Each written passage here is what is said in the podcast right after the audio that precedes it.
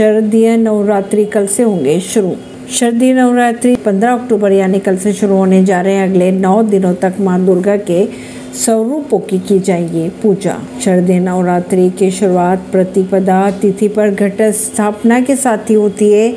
इसमें कलश स्थापना के बाद ही व्रत पूजन की शुरुआत की जाती है। इस साल प्रतिपदा तिथि में वैधृति योग और चित्रा नक्षत्र का सहयोग बन रहा है। चित्रा वैधृति संयोग में घट स्थापना नहीं की जाती है। पंद्रह अक्टूबर को चित्र नक्षत्र शाम छः बजकर बारह बजे तक रहेगा।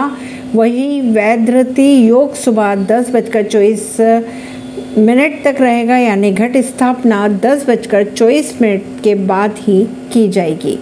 घट स्थापना के लिए पहले उत्तर पूर्व दिशा में एक लकड़ी की चौकी रखी जाती है और उस पर लाल रंग का कपड़ा बिछाया जाता है। इसके बाद चौकी पर देवी माँ की प्रतिमा को स्थापित कर दिया जाता है। इसके बाद प्रथम पूजनीय गणेश का ध्यान कर और कलश स्थापित किया जाता है। कलश में आम के पत्ते लगाकर उस पर नारियल रखकर फिर कलश को दुर्गा की प्रतिमा के दाई ओर स्थापित किया जाता है। परवीन सिंह नई दिल्ली